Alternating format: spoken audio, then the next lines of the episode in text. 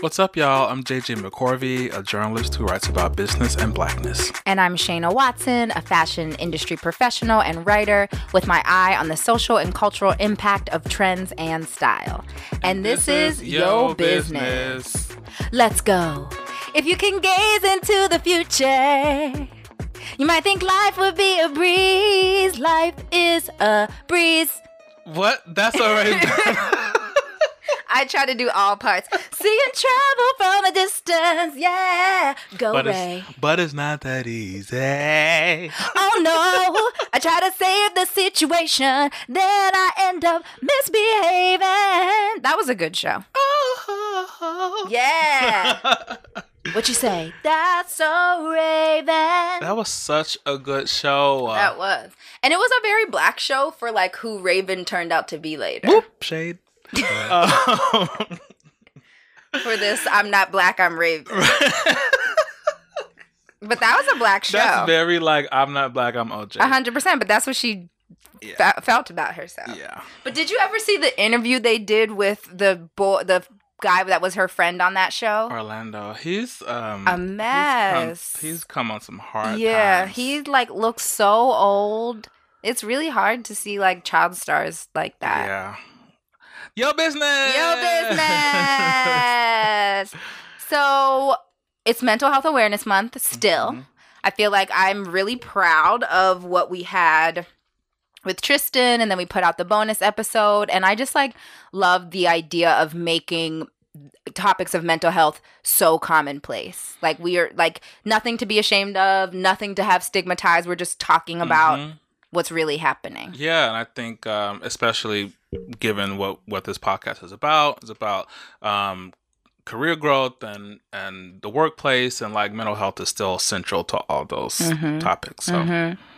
So Definitely. yes, so we're still on that. That's still our energy for mm-hmm. this week. Um, as we talk, and I feel like, especially because our first topics are just like trash, trash, police just killing black people literally for no reason. Um, so mental health is very much a needed discussion with this. But um, so this week, I think it just happened maybe at the beginning of the week, but Baytown, Texas police fatally shoots Pamela Shantay Turner, who was 45 years old. She was unarmed. And the video, which I will never watch, but the video has her screaming, I'm pregnant, before he shoots her five times and kills her. Hmm. Um, so the story is that he knew her before. She had some warrants. He has he's been the police in her apartment complex and he went to arrest her and tased her because she was resisting, which like 45-year-old woman, this man was pretty large from the pictures I've seen, but sure, taser if you feel that's what your power has to make you do. Um, and then apparently she grabbed the taser and tased him because she was just like, "You're not, mm-hmm. you're not going to just do this."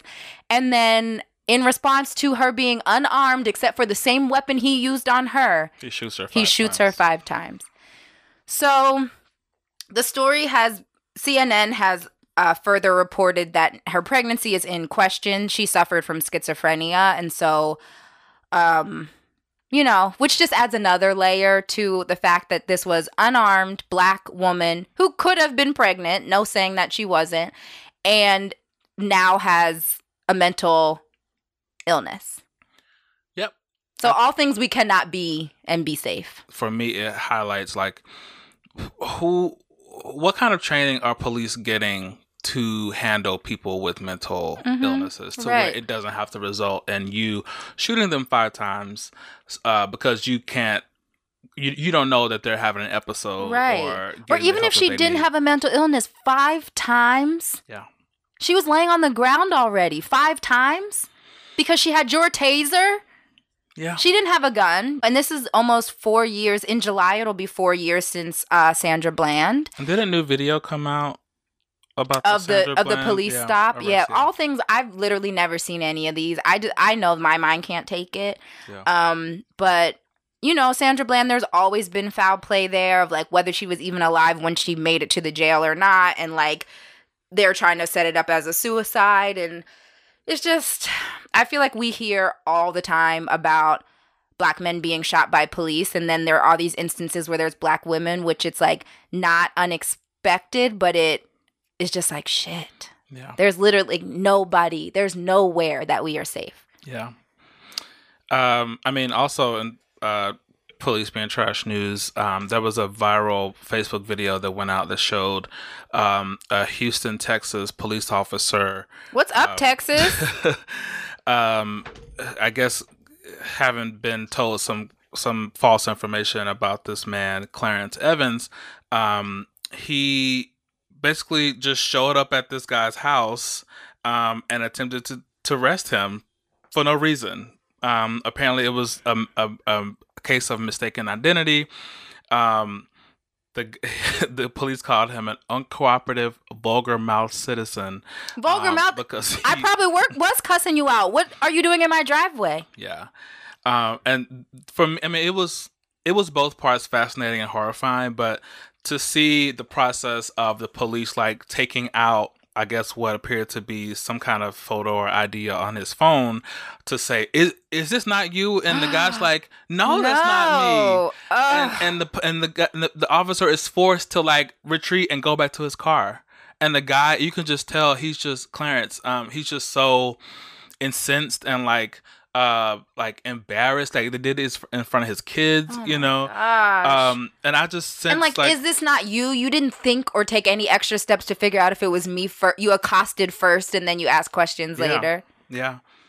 And I, I guess i just thought in that moment thank god for i mean as much as we you know we and black mirror um new season coming up soon oh yay. Um talk about the perils of technology like in that moment i was thinking thank god that his his girlfriend or wife um they didn't specify in the video had her camera and was recording the whole thing because they felt I feel like that added another layer of them 100%. to like not, you know, be violent with him um, as he was saying, "No, I'm not cooperating with your arrest because right. I'm not that person."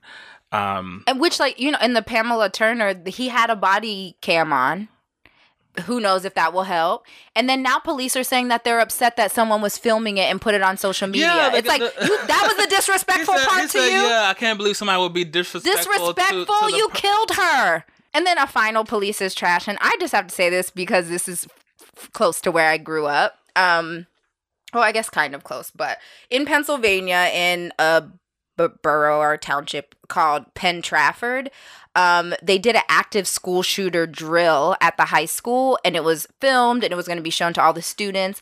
And the actor that they had playing the active shooter, they put him in a Middle Eastern headdress. No, they didn't. They did. They did. The funny hmm. thing is, that's not who's shooting up schools. Right. At all. Like, you should have put him in a baseball cap. Yeah. And- it's funny that you guys still want to push this narrative so hard that who we should be afraid of don't look like you. Right. Because who I'm afraid of, and I've told you this, there's sometimes that I understand how like white people feel when they see black people because the news is telling you that black people are violent and dangerous. I feel that way a lot of times when I see like a looking loner white man. I'm scared and I walk to the other side of the street because the news is showing me that that's who's killing me. Yeah. I mean, there's been times where, you know, we've been, um, you know, at the same church and mm-hmm. like at a choir rehearsal mm-hmm. and, you know, a young white male has come in by himself by himself with a bag mm-hmm. sat down mm-hmm. at, at, this at this all black church mm-hmm. and um and just got up and walked out yeah. and i'm and I, there was one time where i went and like make sure we had security yeah. in the building because that it's the reality yeah so a Middle Eastern headdress right. does not that, make that, me that doesn't do anything for me. No, yeah. Because if I look back on the news of who is shooting up, it's not him. Trash, trash, trash, trash. Uh, what else you got? So um, speaking of um, you know, mass shootings, um, so Facebook instituted uh recently a uh, quote unquote one strike rule.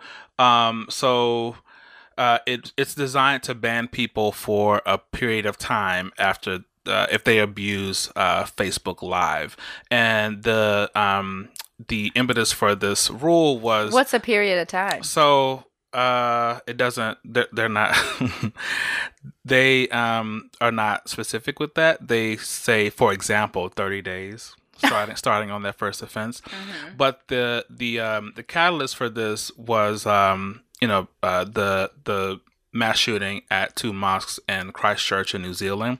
Um, where um, it was about two months ago, where a lone gunman uh, live streamed. Um, we're a terrorist. Where a, ter- a lone terrorist live streamed um, the the incident and um, and him killing fifty one people. Mm and people were like sharing it a lot on um, on on Facebook um, and and YouTube. And so Facebook is saying now anybody who violates that, um, the community standards would get an automatic restriction placed on them. Um, again, as it says, for a period of time. Following that, Trump um, kind of balked at it. You know, like he he um like as these world leaders, as for example Jacinda Ardern, um, the one who banned um semi uh, semi-automatic uh, gunfire in New Zealand following the massacre, um, as she and Emmanuel Macron of France were um, were trying to you know create some kind of um, agreement for like countries to sign to like come out against online extremism, um, you know, and supporting what Facebook had done um, with the with the ban, um, the new uh, rule. Uh, the president's administration said it would not sign that international agreement. Which is crazy because remember when his wife was all about cyberbullying yeah, for best. like a hot 2.5 yeah. seconds? Be best is what she was saying. Was that her phrase? Yeah. Be best? Be How did you not hear Because I literally I The campaign was called Be Best. Was that an acronym? No. Just be best. The be best. Whatever you do. Whatever life. you do. But also don't bully kids unless they're Yeah. So yeah, the Trump so so one, so they said they would not push it. Um, they said in a statement that um, the United States is not currently in a position to join the endorsement. The best tool to defeat terrorist speech is productive speech. So I'm like, what kind of what kind of leadership do you have to be to like not want to like take down yeah. get rid of hate. speech yeah. get rid of hate? It's because those are his supporters.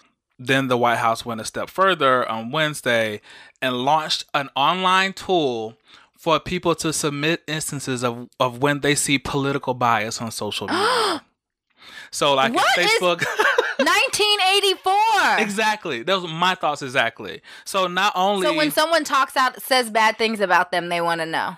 Or Facebook bans you or or gets or sends you a message and says, "Hey, you can't be racist on my on this platform." They want you the Trump administration wants you to submit uh, what happened along with your email, oh, contact information, all these things. That it is scary as hell. Gosh. It's scary as hell. Um, and on the webpage it says social media platforms should advance freedom of speech. Yet too many Americans have seen their accounts suspended, banned, or fraudulently reported for unclear violations of user policies. No matter your views, if you suspect political bias caused by such an action, um, cause such an action to be taken against you, share your story with President Trump. Mm. This is terrifying. Jesus, come on back. We're we're done. And then just uh, last little bit of our uh, tech news here. Uh, so the Supreme Court made a ruling recently about um, Apple and its ability to uh, uh, take 30% commission on sales through the App Store. Um, they ruled 5 4, uh, 5 to 4 um, that iPhone users can pursue antitrust lawsuits against Apple.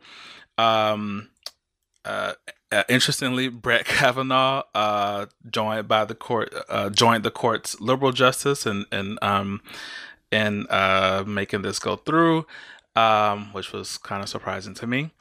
If it ends up that um, it's going to be cheaper to one day sell things in the App Store or on Amazon, I think that's that could be very good for entrepreneurs. Yeah, not could be, it will be. Yeah. Pop culture this week. I feel like we'll do this quick. I didn't have a ton, but Ayesha Curry has been in the news a lot lately. Like Instagram's been talking about her. Um, and originally it was because she was on Red Table Talk a couple weeks ago and she made a comment about wanting attention from men, talking about her husband's groupies. People Her husband is Steph Steph Curry? Sure. Yes. okay. Um who's a basketball player. Yeah, talking about her husband's groupies and like how it, you know, makes her insecure, which I fully get. Um, but then this week she came out on Good Morning America saying that she experienced postpartum depression and that led to her getting a botched boob job, which then when I read more into it, it wasn't that it was botched. She's trying to say that they are bigger than she intended. She just wanted them to lift them and now they're bigger. And all of this to say, I think this story to me, Ayesha turned 30 this year. She was married. She's been married for 8 years. She has 3 children. I think what's happening here is like what what happens to all of us when we turn 30, right? Is like you start to ask yourselves a lot of questions about who you are and your identity. And it's just unfortunate that she's doing this in the public eye. Um, and so I think I think people have been losing sight of the fact that Ayesha Curry was before she was Ayesha Curry, she was Ayesha Alexander, and she was an actress, and she has been a TV show host, and a chef, and a cookbook author, and like she has all these things. But I think she's trying to figure out who she is, and unfortunately, she's doing that in public and it just like reminded me of how important good friends and a good therapist are so that you don't feel like you need to use public platforms to vent at all times. Um, so I feel like I just wanted to talk about her in the context of who she is and not her being somebody's wife and that being the story. Yeah, yeah. I I just remember um I didn't I didn't know that she had suffered uh from postpartum depression. I didn't know about the uh the boob it, job. Is it okay for me to say boob job? yeah, I mean the breast augmentation. the breast augmentation. But I mean they look great, so I don't know. I feel like she, it almost feels like she's just trying to defend why she got bigger boobs. Yeah, which is interesting to me with her because like she she's very she puts out this very wholesome image and it's like that's great, mm-hmm. but you don't you shouldn't feel the need to like defend it like right. defend your choices like based on this image you've created. Yeah. You know, like you don't have to tell us why your your why your boobs are so bigger. Big. As Christians, yes, black Christians, yes, black Christian women, you feel it on your end too. We are really taught what we're supposed to be from a very young age, and mm-hmm. it's so ingrained in us. And so it does take a lot of bravery to decide to be something other than that. Mm-hmm. And I just think, I think she might be getting there, but she just turned 30, right? Yeah. Like she's just trying to figure it out. In our last episode, you know, Tristan um, and Amoy talked about being an entrepreneur and the importance of um, mental uh, mental health during that whole during that process, mm-hmm. right? And taking care of yourself, and you know, she has so much going on that I didn't even know about. I didn't know she had a show on, on the Food Network. I didn't yeah. know she was a, a TV host, a chef, and, a, and an author. And I think, um, in addition to being, you know, a successful businesswoman and being married to Steph Curry, it's like, okay, uh, some therapy would be right. helpful here. Right. I think you had a quick hit about the Queen. Yeah. Um. So I mean, we we've talked about Homecoming for like the past three episodes, you know, but because when Beyonce does anything, it yeah, you talk about it, it forever. Right, it reverberates. Yes, you talk time. about it until the next thing that she does. But I just saw this quick uh, this stat that was interesting. So according to Nielsen, 55% of the viewers uh, of Homecoming were African Americans within the first seven days of its release. Um, the next movie to come even close to that was Bird Box, which is so funny, with uh, with 24% of a black audience. Yeah. Why do we love Bird I don't Box? Know. I didn't. It wasn't Bird. that good. But you know, I did end up watching it with uh, my boyfriend and his mom on Christmas. So. That's so weird weird. I wonder why. What did we want to see about this movie? I don't know. Oh, Wasn't you know, there a black guy in it uh, from Moonlight? Trevante. Oh, yes. That's uh, why that's we were why. like, okay, yeah, yeah, yeah, yeah, yeah. yeah. put us in something. We come out. Yeah. So that was um that was a quick hit, and then um I love Octavia Spencer's new upcoming movie Ma um, in which she plays a scary she, like it, serial killer. It's this is what it looks like to me. I I can't like I don't know. It's hard to glean too many details from the trailer, but what's apparent is that she was kind of an outcast in in in school, mm-hmm. and then um, she gets older, and then she befriends the children of her classmates that made fun oh, of her. Oh, I didn't know they so were the children of the now classmates. she's kind of terrorizing these kids. And I love it. This kind of weird like um uh serial killer psycho kind of role for somebody like Octavia Spencer. It's just, it's, it's different, you know? Like she's not terrorizing like the hood, you know, either. She's like terrorizing these white kids of her class. Yeah. and I kind of love that. I, I can see where that is a good cultural step, but I also just think like white fear is literally why we are living mm. the Trump lives that we're living now. And so, like, I just worry about black terror connected to white fear. Like, it's one thing to have a movie where white people are being murdered, but like solely murdered at the hands of a black woman. We don't know she's murdering them yet. Tortured at the hands of a black woman while we're trying to like move forward and would love to see a black female president. It makes me nervous last quick hit um, I thought was cool. Like Sterling K. Brown recently partner, partnered with the pharmaceutical company Bristol Myers um, to um, promote cancer awareness and tell um, the stories of, um, help tell the stories of cancer survivors, um, people who have lost family members and friends to cancer. yeah, and it's, I think it lives on the the uh, the videos where he's interviewing these people uh, lives on their website. Cool.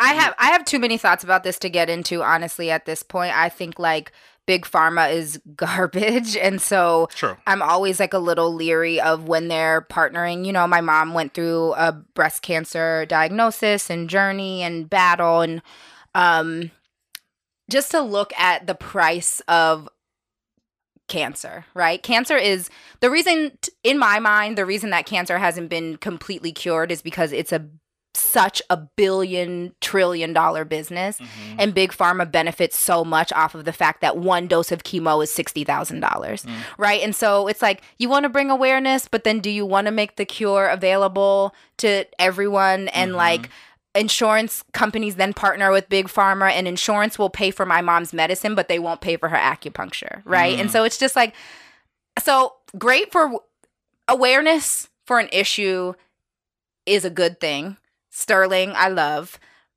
the partnership is interesting to me and sometimes i just like the, these tokens it it makes me leery of like we we all have a connection with cancer, right? Like I don't think there's many people that don't know wh- at least one person that has battled it, passed from it.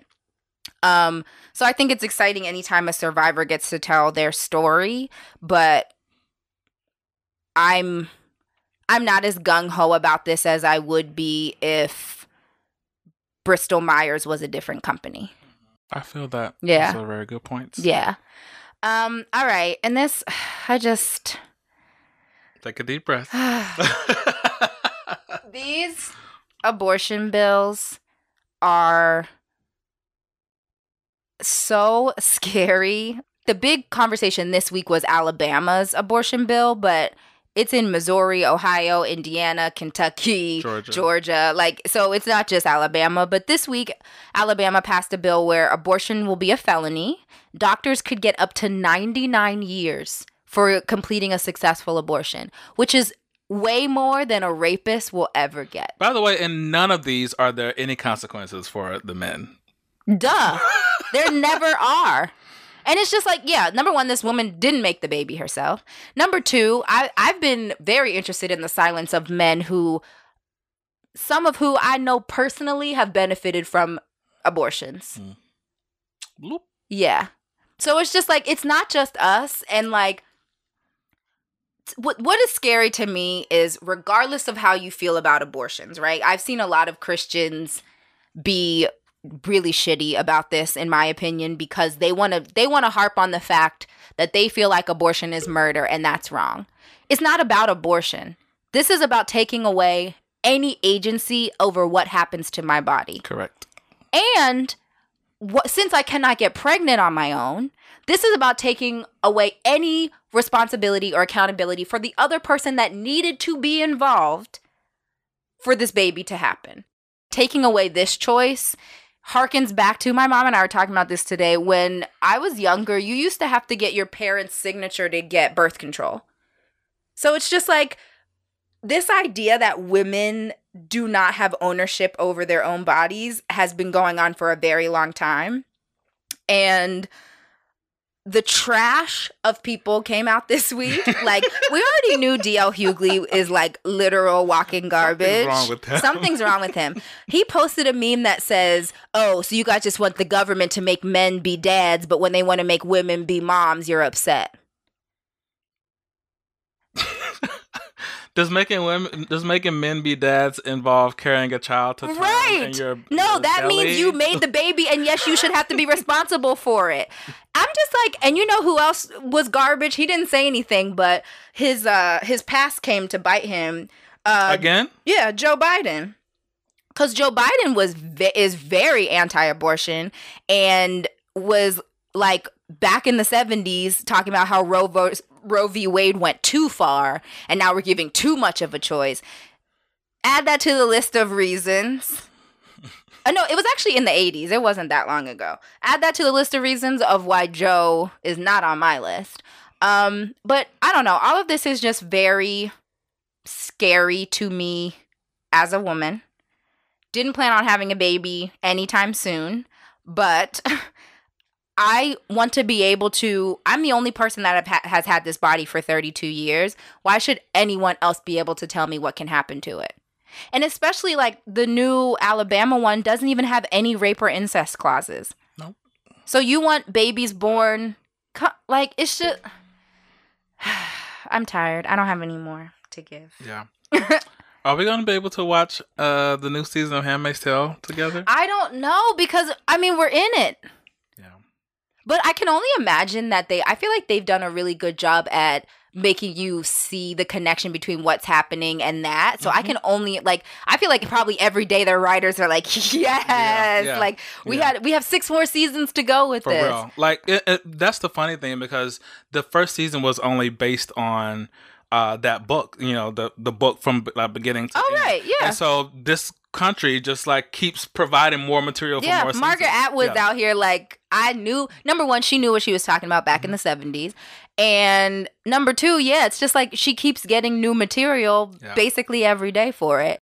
It's just not important to anyone. right. Consent not... isn't important, rape mm-hmm. isn't important. The only thing that is important is controlling what women do with their bodies. I saw somebody tweeted the other day like um if you make if you make vote if you make uh, abortion uh, a felony, that also takes your voting rights. Right. So, so what do you think they're trying, trying, to, do? Take women's voting rights. Yes. Like, wow. And it's just like abortions. I've said this before. Are still going to happen.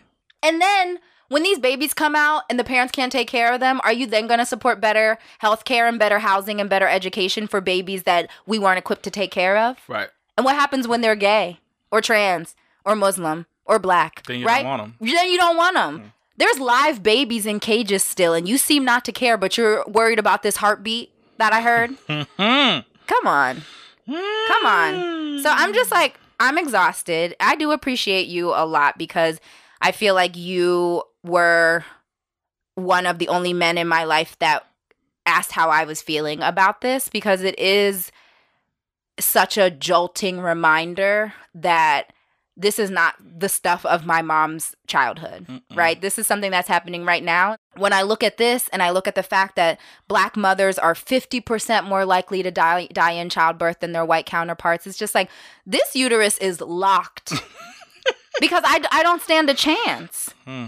And so, um, so I, I do appreciate you because it was like that day I was just like, damn. Yeah. It's tough. I know that we have that you kind of have some complicated feelings about like drag queens and fem- and feminism, mm-hmm. and this was kind of one of those moments where I was like, "This is what Shane is talking about." Mm-hmm. So there's a drag queen who I, I love, Shea Coulee. Should have mm-hmm. been the winner of season nine, but mm-hmm. Sasha Velour ended up winning because she pulled some roses from under her wig. Okay. But anyway, so Shea Coulee is like this fierce black drag queen from Chicago, and she reposted like a meme that that was like a diagram of like it says um, what to do if you have an opinion on women's rights, um, on women's reproductive rights. And it was like, start here. Do you have a vagina? And then like the next thing was like, no. And then it was like, okay, shut up. Mm. And while I I get how like a diagram doesn't leave room for clarification or right. nuance, right? I think what they were trying to say is you should not have an opinion right. on what a woman does with her right. body. And yeah, you shouldn't be able to make rules about it. Right. Yes. But what but I think what that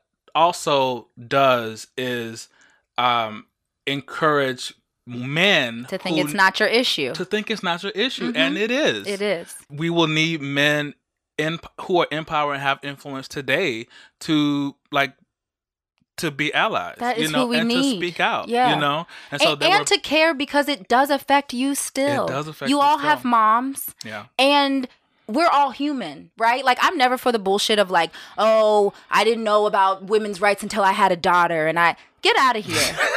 so you never met a woman, human right. being that you cared right. about their well being. date women, you put your penis in. Get out um, of here, right? Yeah. And so no, I do hear that. It's just like no, you shouldn't be making rules about it, but should you be speaking up? Six hundred percent. And that's what I said. I said, and I and it was interesting too because I commented and I was like you know, my opinion is that women should be able to have control of their bodies. Yeah. And, I also said that, um, you know, this is dangerous only because, you know, uh, when we think about the black struggle, like, like I would never post a meme that says, "Do you have an do you have an opinion on the on on the black struggle?" Right. Then no. Uh, right. are, are, you black? No. Then shut up. No, right. because no. you we need white people in power to be like, no, this is wrong. Right. And I'm gonna use all my privilege. all my privilege. Yep. Which men and also so need to do. Deleting it. Ooh, look at you, social justice warrior. hey. Yeah, she's like, I didn't think about that. Right. well, whatever I can do right. to make this world less trash. Yeah, because that's dangerous. Anything else in politics? Yeah, just one last thing. Um, De Blasio's running for president. no, not that. Because he just sit his ass. Right, down. he's not doing well at the job he has now. And ride the subway, Bill. it's awful. I mean, just the fact that he like just fixed his mouth to say I'm running for president after the trash that people have to deal with here is it's hilarious. Crazy. Get out of here, Bill. Like, you know what I think 2020 candidate. Right. But that's is it also really easy to run for president? It seems like with how many uh, people are doing could. it, right? Yeah, I guess so. I mean, let's yeah. I don't have anything going on. like it's just like what's happening? But we'll probably get some a book deal. We'll probably like get some exposure for your business. Yes, like, it's just like I'm like speaking fees. Is this, this an Instagram joint. poll? Because it seems really mm. easy to do. Yeah. So no, not that. I was just gonna skate on right past that. Um, but Donald Trump is making yet another proposed plan um, to restrict immigration. He's he says that um, we're not sending our quote unquote, you know, uh, best uh, p- countries are not sending their quote unquote best people here. Um, so they need to. He's gonna make sure they have like, um, you know, a their certain, best people. They're gonna have a certain educational requirement and skill set I guess. Um, like him. Exactly. he wouldn't make it. Neither would his wife. Yeah, another um, way that they're trying to like make this country less brown and and make sure that we continue to think that the problem with this country is brown. Correct. And is immigrants. Correct. When it's not. And the consensus is that n- none of these plans, you know, he, he tries to like promote these these immigration reform plans as good for the tech industry, and uh, because a lot of companies hire immigrants um, uh, from other a lot of tech companies hire immigrants from other countries, um, and the consensus on a lot of this bullshit is that one it lacks details, but also it would actually be harmful for the uh, tech industry to not be able to import uh, to have restrictions on who they can import from other countries as employees. So that's all. Gross. um. Well, I think the more cultural awareness we have, the better, which I feel like is a good lead in to our guest today. Uh, we have Don Elevert, who is the former National Director of Global Accounts for TransPerfect Translation and has now pivoted into a voiceover artist. So I feel like he has a lot to teach us about using that corporate to stock up for what you want to do and then also taking that cultural awareness and that knowledge of what is happening outside of the US um, in order to push forward your passion. So come yeah. on back. Yeah. Okay, so today we have Don Elevert, who is the former National Director of Global Accounts for TransPerfect Translation and has now pivoted to an awesome career as a voiceover artist. So we're really excited to have him here today to talk about corporate, pivot, doing your own thing, um, and kind of what is happening in the voiceover world. So, hey, Don. Hey, how you doing? Good. How are you? Thanks for trekking to Brooklyn today. Thanks so much for having me. Do you ever come to Brooklyn on the weekends? Uh, I used to come a lot more when I had Nets tickets. Oh, I'm a huge oh, Nets fan. Got it. So I used to make the trek frequently. Yes. But the last couple of years, not so much. Okay. Because I know I never go to Manhattan on the weekends mm-hmm. unless you know, this Watch one. it. this one lives in Harlem, so I'm just like, oh, where's my passport? and your snacks and your water. and my snacks and my water and my charger. Yeah. Now I have a portable charger, so I will never oh, get stuck look again. yes. Um, okay, so let us hop in. So you know, we what you're doing now is voiceover work, which is such an interesting feel to me. Like I don't think that's something that I've thought about, even though I we listen to it all the time. Um, so can you tell us kind of your pivot from corporate to this, and what made you decide that you were ready to delve into this world? Yeah, so it's interesting because I was never, I never intended to stay in the corporate world even as long as I did. I initially came into it with a plan. I had set goals for myself, which were I had kind of a four year plan. I was I wanted to um, pay off my college loans and then just establish a little bit of savings and you know maybe get some some investments going or something like that so that I could then actually pursue my passions. I had grown I grew up in doing creative creative arts. So mm-hmm. um, I was I was a trained dancer, a trained pianist. Oh, excuse that! I, All right. I sang competitive a cappella in college. Um, and it was just after college, I just said, you know what? I hate the thought of having debt. So let me get it, get get myself out of debt, and then mm-hmm. and then chase mm-hmm. my dreams, right? Mm-hmm. Um, but then when I started working at TransPerfect, things went better than I could have ever anticipated. Um, I moved up the corporate ladder. I kept exceeding my goals, and every year you kind of, uh, you know, if you're a goal oriented person, which you have to be to succeed in, in business, right, in right. life in general, you reassess almost on an annual basis. And my four year, five year plan, suddenly I woke up one day and realized, wow, I've been doing this for 14 and a half years. Wow. And I was doing my standard life assessment, kind of what are my personal goals, what are my professional goals, why am I doing what I'm doing, right? And I think I want to say it was a little uh, this last summer. I was in Barcelona traveling, going to a colleague's wedding, having the time of my life, realizing, you know, that wow, I've, you know, I've achieved my some of my financial goals and that's enabling me to do this and but I also realized like why am I not what is that little not happy feeling in the back mm, of my mm, mind mm-hmm. that that's going on and I realized as I was trying to figure out what the plan for me for the next year was was I, despite the fact that I had achieved success and liked what I was doing to a to a degree, uh, it was no longer fulfilling a a something that I needed to get to the next stage. Right. And so I was ready to move to the next stage, and I think that's eh, I realized I was just kind of I was remaining complacent out of fear. Yeah. Well, and that's what a lot of us do, right? Tell us, uh, go back for a second. Tell mm-hmm. us about what TransPerfect is and what you were doing there.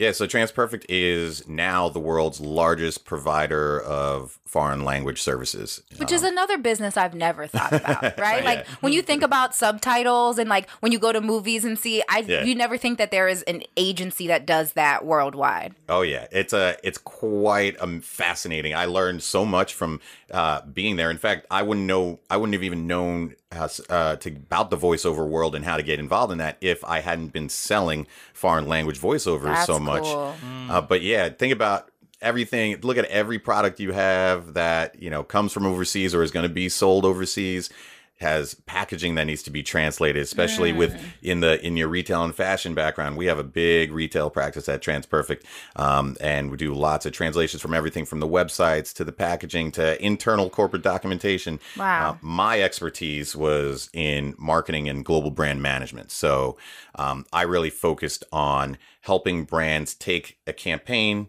um, both the imaging and the words mm. and determine okay how are you going to actually take the same message and ensure that it's successful in uh, other foreign either foreign markets or multicultural slash multilingual markets here in the us so it was really fun and i kind of uh, you know put us on the map in that area um, establishing some relationships with some right. light flex, light flex, light flex. He's like, I mean, it kind of didn't exist before I got here. But. yeah. yeah.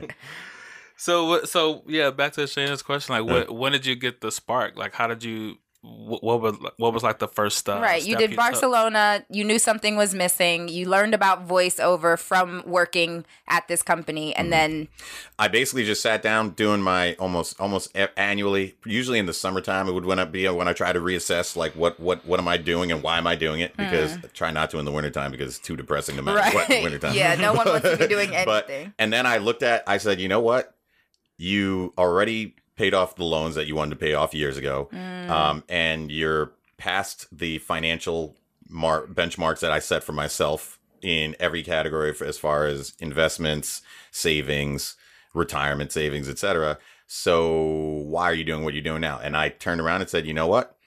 I'm just purely I've just been too afraid to actually move on to what mm. it was I mm. really wanted to do and why why I started all of this. Yeah, that comfort place. was there. Yeah. And so um, that's when I just kind of looked myself in the mirror and said, you know what you want to do. I think most people most people know what they want to do, what they mm. want to be doing.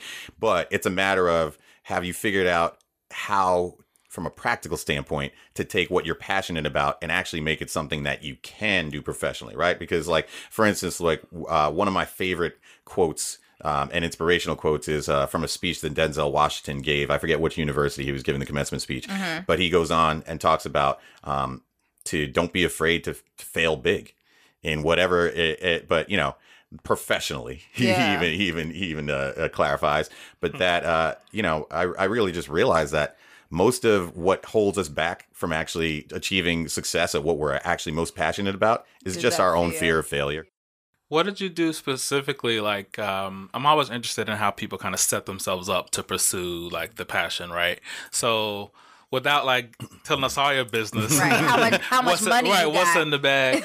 Um, can you like just you know for other people listening to this who might be like, okay, I can take these steps and you know mm-hmm. to kind of grant myself a little more security. Like, are we talking? You know, put it stashing away for a certain amount of time in your savings account. Mm-hmm. You know, like kind of.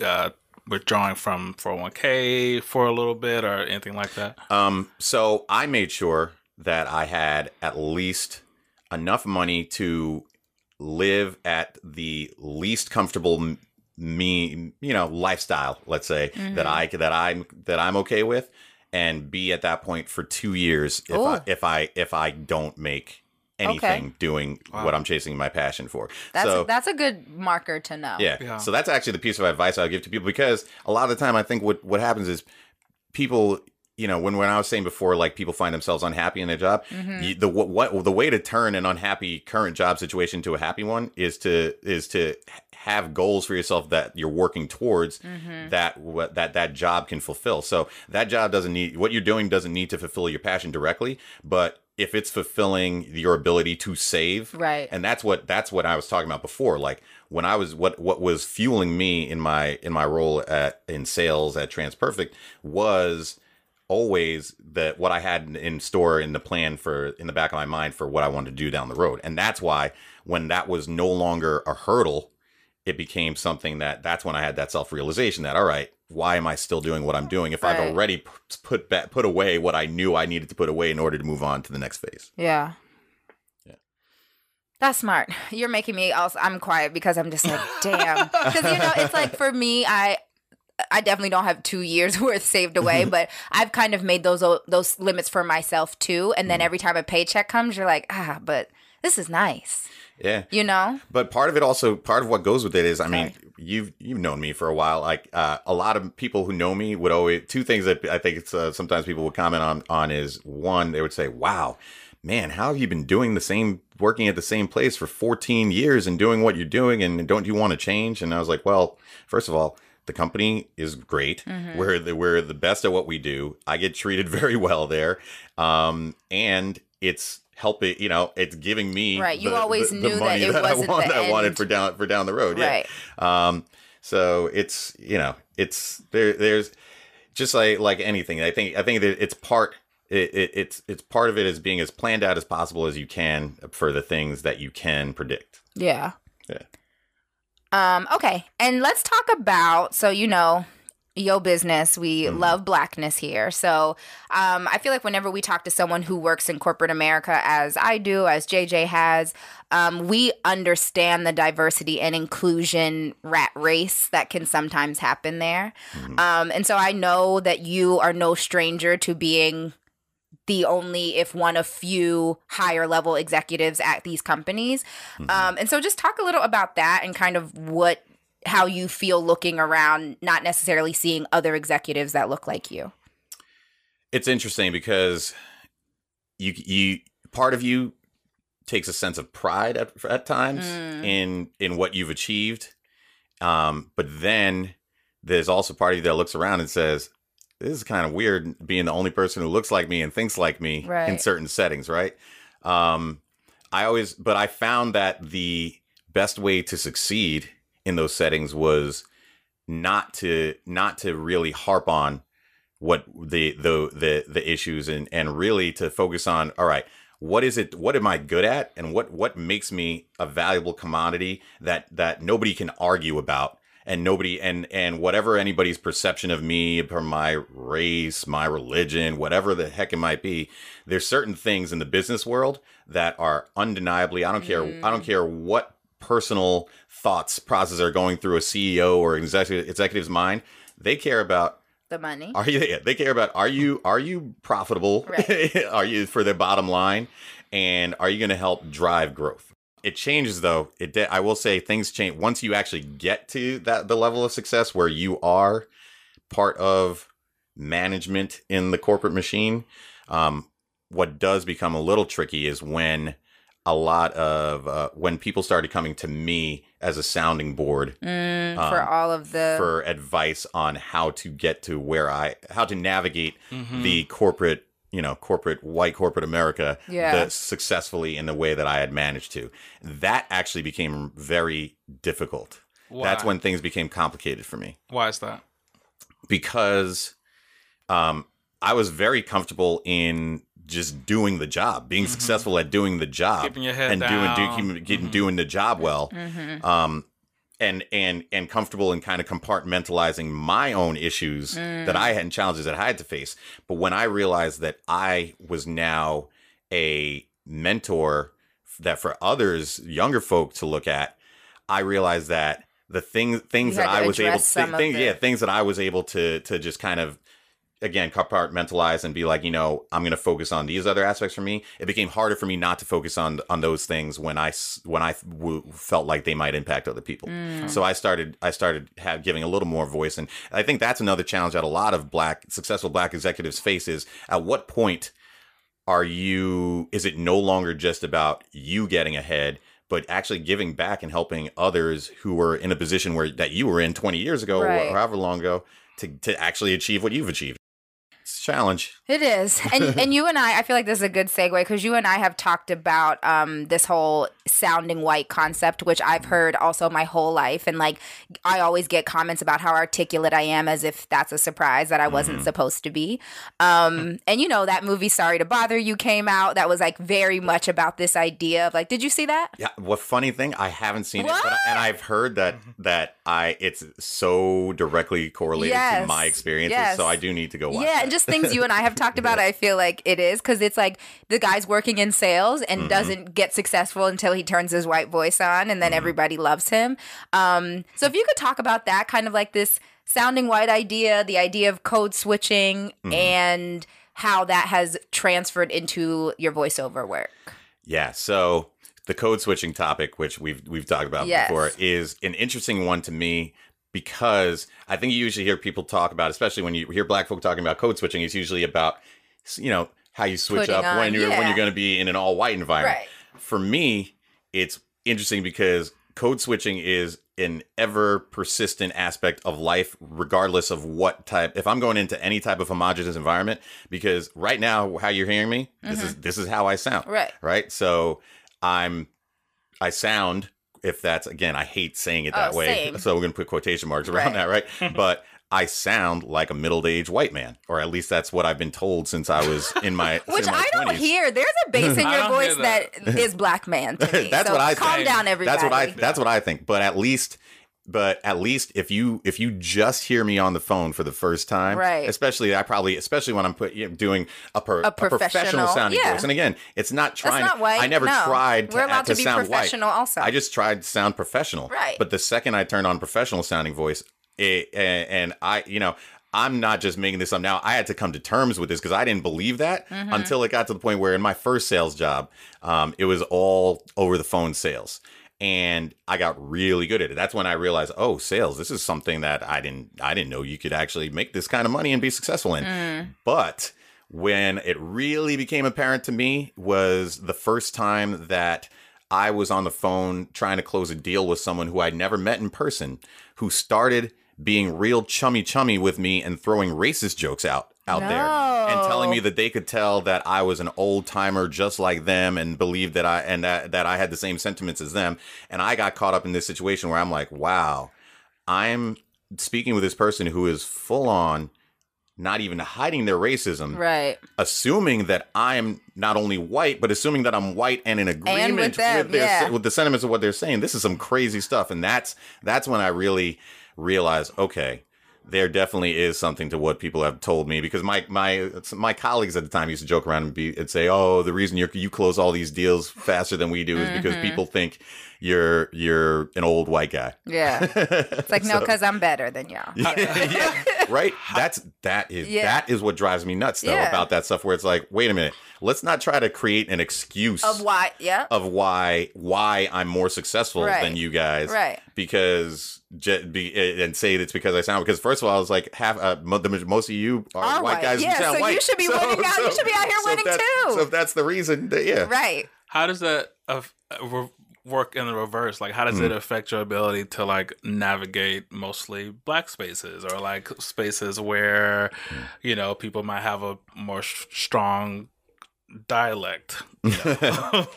um it just makes it i just feel like it's something that i'm a i don't necessarily switch up like i'm ne- i'm always going to be me i'm never going to be mm-hmm. fake but i'm just more a little more cognizant of the fact that oh i definitely can can probably can relax my my mm-hmm. diction so to speak mm-hmm. right? Mm-hmm. In a or, or it'd be a little a little more laid back and and you know s- switch to you know not having to use such formal language. But again like we were saying it's not it's not something that like I don't think about how I don't I don't purposely think to sound a, a certain way just Right. sound the way that you are. But but interestingly enough in the in the voiceover profession in the I guess when it comes to the black world of voiceover I have uh, recently found that to is going to it's going to be an oddly uh, difficult aspect of that world for me because even even this last week alone, right? So when you're doing voiceover work, you're like you're on like websites and you're going and you're trying to get auditions and all this stuff.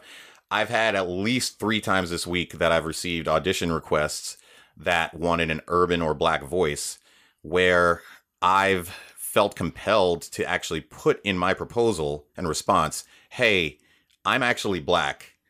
And if you want a different style read, feel free to reach out to me and I'll do it differently. But right now, I'm taking the approach of if you're going to put in your post or your request or your description, black voice, then my voice is, is a black a voice. black voice. My eyes are huge right now because I just think like that is it's absurd the way that we have to navigate the constructs of blackness, right? Mm-hmm. Like the fact that you as a black man have to put on there, hey, by the way, like you wanted a black voice, I am black. Mm-hmm. yeah. Is insane because it's just like Mm. they've they've decided what blackness sounds like, and it's Yep. like you can't get blacker than a black man, Mm. Yeah, right? exactly. And so it's just like that's really interesting. I'm a 6'2", 220 Right, pound you're a black black man. Large man. Yeah. yeah. And so it's like, what the, what black voice did you want on here that I wouldn't be able to give you? yeah.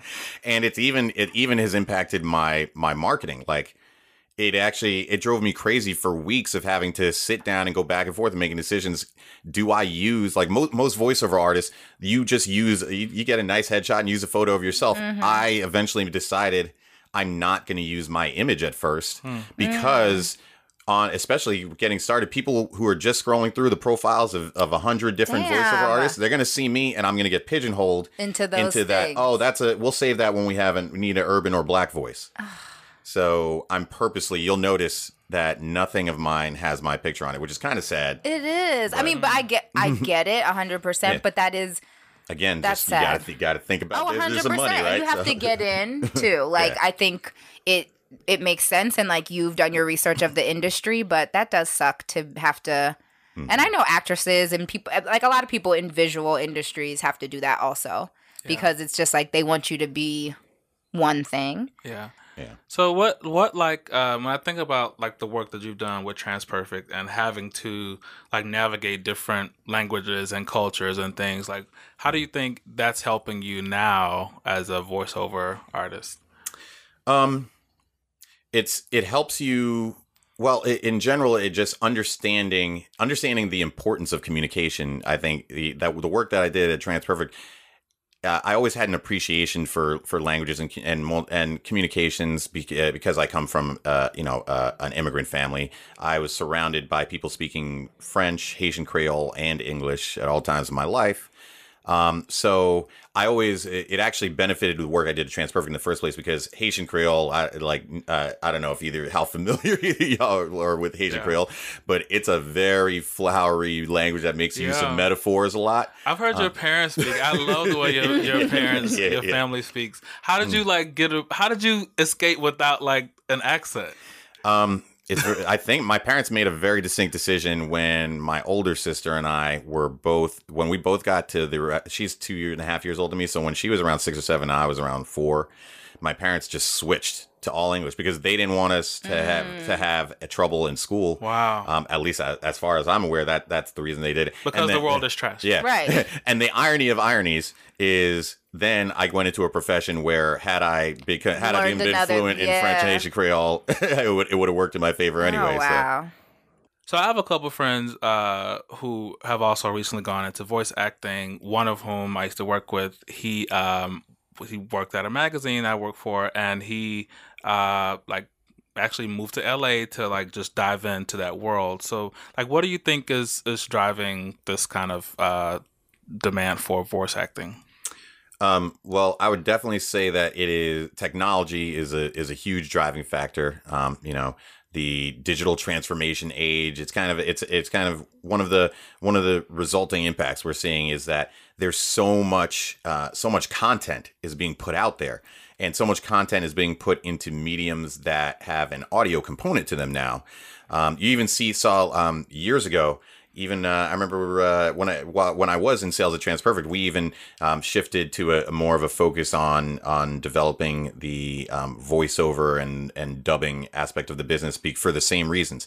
Um, I'll give you some examples. Uh, first of all, you know, if you go YouTube, it, it, it YouTube has gone from you know a lot of people put people putting out individual content to big brands mm-hmm. having consistent portfolios of content they're pumping out promoting mm-hmm. themselves well all of that stuff needs a voice to to to to, to actually give it life, right? Mm-hmm. Um, the amount of documentaries that are being produced is insane. Um, audiobooks is huge, um, which actually one of the projects I'm working on now is an audiobook, but that's uh, a whole world where publishers before nobody really cared 10, 10 15 years ago audiobooks they were right. there but right. the, the, degree now to which now everybody the way since people are digesting them so heavily like now it's actually something that people are concerned about where before it was kind of like oh if you want to do an audiobook maybe go ahead but you know you don't right. need to um, and then but the the real thing that a lot of people don't realize when you going into v- vo um, it's funny because most of my friends they'll say oh wow can't wait to hear you on a commercial or or this and that right and i go yeah that's great but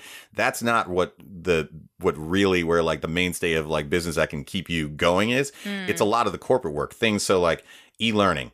That's a huge oh, development yeah. in the voiceover world. These are things I don't think like yeah. you do hear a voice there and yeah. it's like mm-hmm. that's a voiceover but, artist. But 15, 20 years ago or even less than that, you you started a job, a company gives you a handbook and you got to read that handbook. Now, you go in and you you have a learning management system and it's all dubbed over, right? Wait, so tell us more about your project, your audiobook.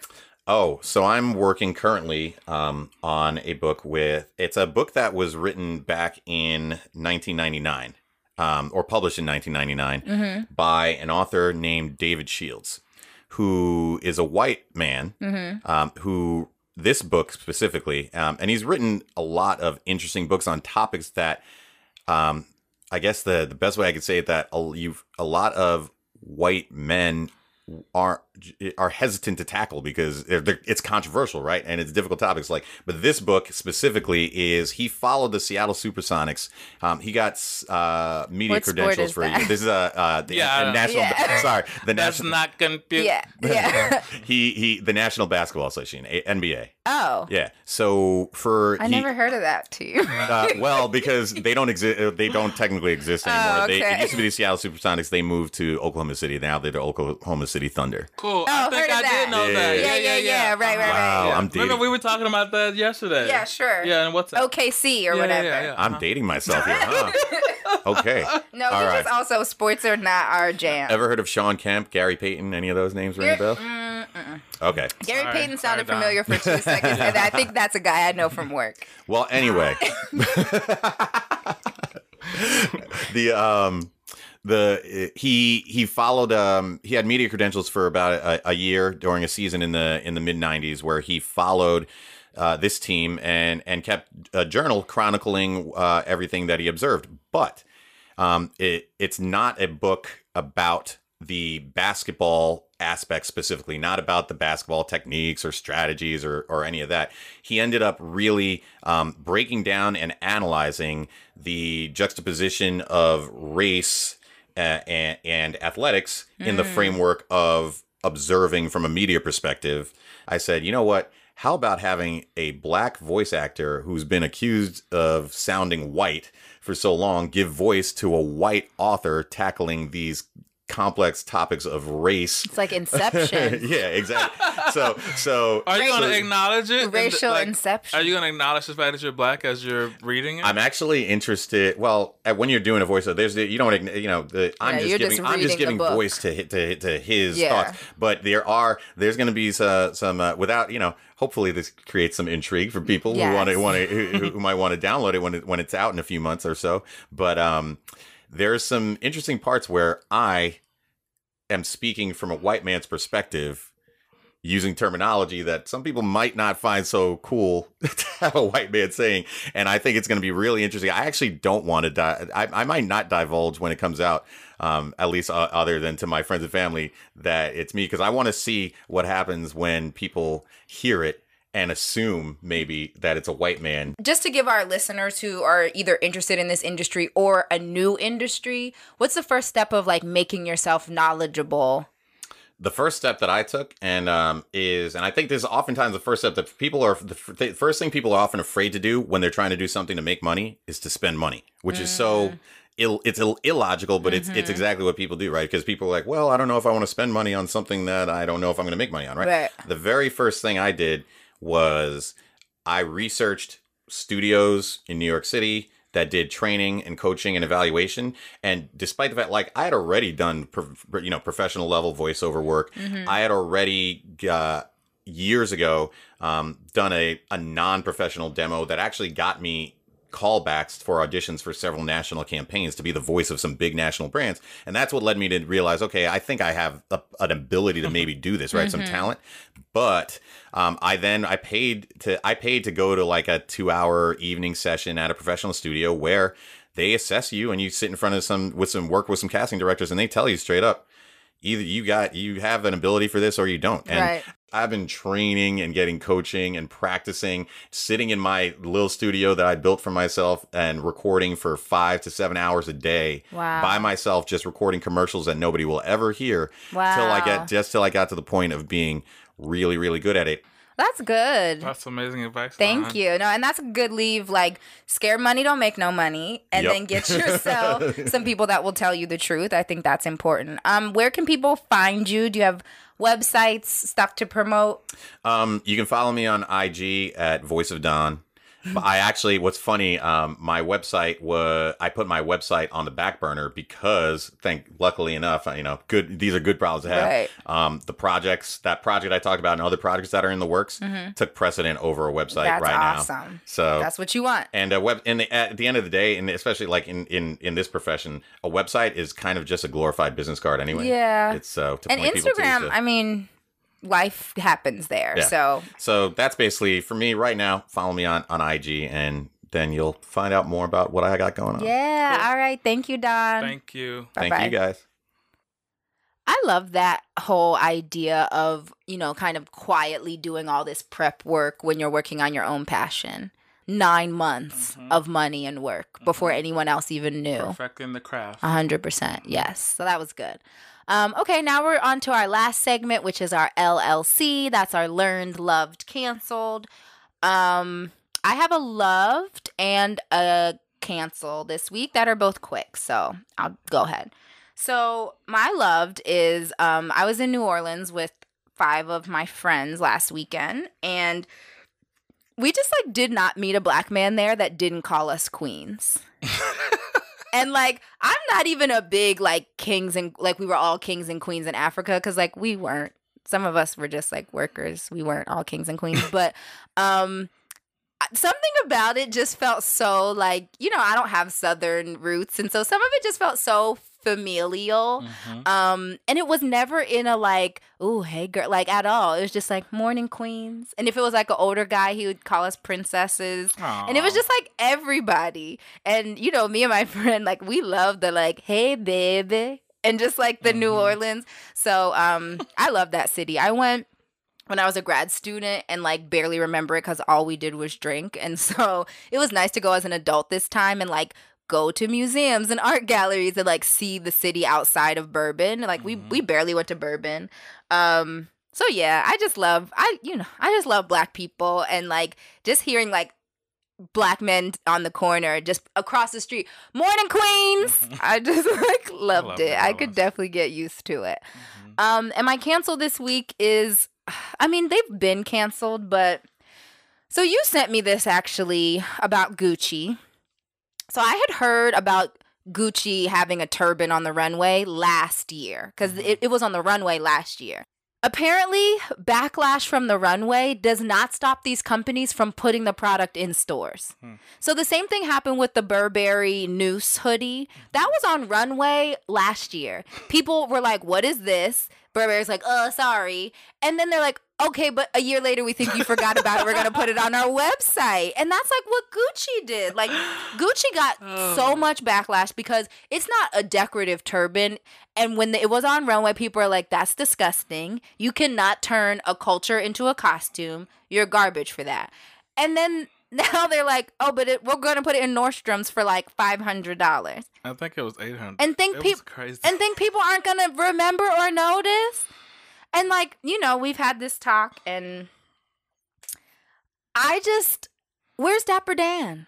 Mm. I thought Dapper Dan was making a like here's how to not be awful an awful fashion company school and not to say that he like is in every meeting and he knows every cuz being in the fashion industry I know that something off runway was set to be in stores way before we see it in stores, right? Mm-hmm. Like it had to be on the it had to be in production in China, it had to be on the water for 3 months. So it's like a long time before things actually get into stores. Mm-hmm. And so I fully understand that maybe he did not was not aware that this was about to hit, but I'm just like I don't feel like I've seen a lot from Gucci since the blackface thing and this whole call to action of like don't cancel Gucci, we're going to do better. And for me this was just the next step of like y'all really don't care. Right. You're going to make money regardless. Which I should duh. That's what they're gonna do. I mean, it also reminds me of what you be saying, what you say sometimes. No, what I be saying, because I be, I do be saying it. Reminds me of what you be saying. Yeah, I do be saying about it. how um you know companies know that things are gonna get outraged and that you know. Yeah, so maybe that's why they're doing it. Yep. So yeah, that was it. I mean, this is another. These cancels are so funny because like my thrifting behind is was never intending to wear Gucci, but I just think it's like gross how everybody acts like they can be racist and then say we're learning. Hmm. Everyone. Learning what? At this point, if you haven't learned, it's because you don't want to. I'm done. Everybody's canceled you this week. so over today. I'm so over today. Everybody's canceled. But yes. Mine's are quick. Okay. I had a, um, a loved and a cancel. My loved is um, Uber's new feature uh, called Quiet Mode hmm. um, which lets you specify what level of chattiness that you desire from That's your Uber driver. We never want to talk. Beginning today in the United States, riders will be able to select quiet, preferred, or happy to chat in the app, or just leave the setting at no preference so the driver will have a heads up before he or she picks you up. And I love this. we as human, you were full robots now. Like we don't ever want to speak. But but but you know that's not me because you you laugh sometimes about how you I like, like, a small chat. I like a, I like a small chat. Remember I, I remember I called it forced forced small talk, and you were like, "Oh, you mean conversation?" like you get mad when I ask my uh ask the waiter like what's what, the, what would you favorite? prefer? Like, why does it matter? That's not your stomach or your taste buds. Order something. You're right. Anyway, but there are times when you just want yeah, to relax, to go home, or yeah, like yeah, or just like quiet, or just like sometimes I meditate. You know, if I'm on my way somewhere, and sometimes you just you're trying to not be resp- you give like a one word response right. to something or you be like mm-hmm. Yeah. Yeah. Mm-hmm. Mm-hmm. And they just keep going. Like they because they think they need to do that in order to get a tip. Right. But really i if would they, be yeah. more i would give you more tip if you were exactly. quiet the entire time. So i'm very glad for this option. Um that's my love. I can't wait to start taking advantage of that. Um and then my canceled is just broadly um this seemingly uh nationwide effort um, in some of our largest cities to criminalize homelessness.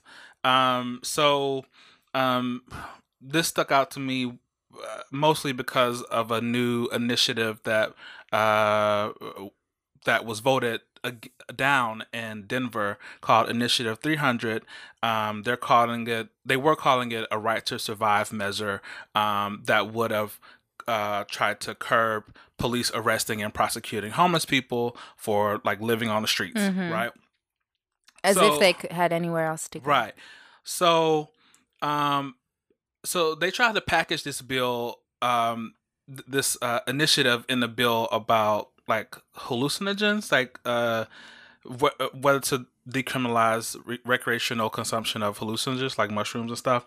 So the people chose to decriminalize hallucinogens, but they like overwhelmingly overwhelmingly chose to keep criminalizing homeless people for sleeping outside.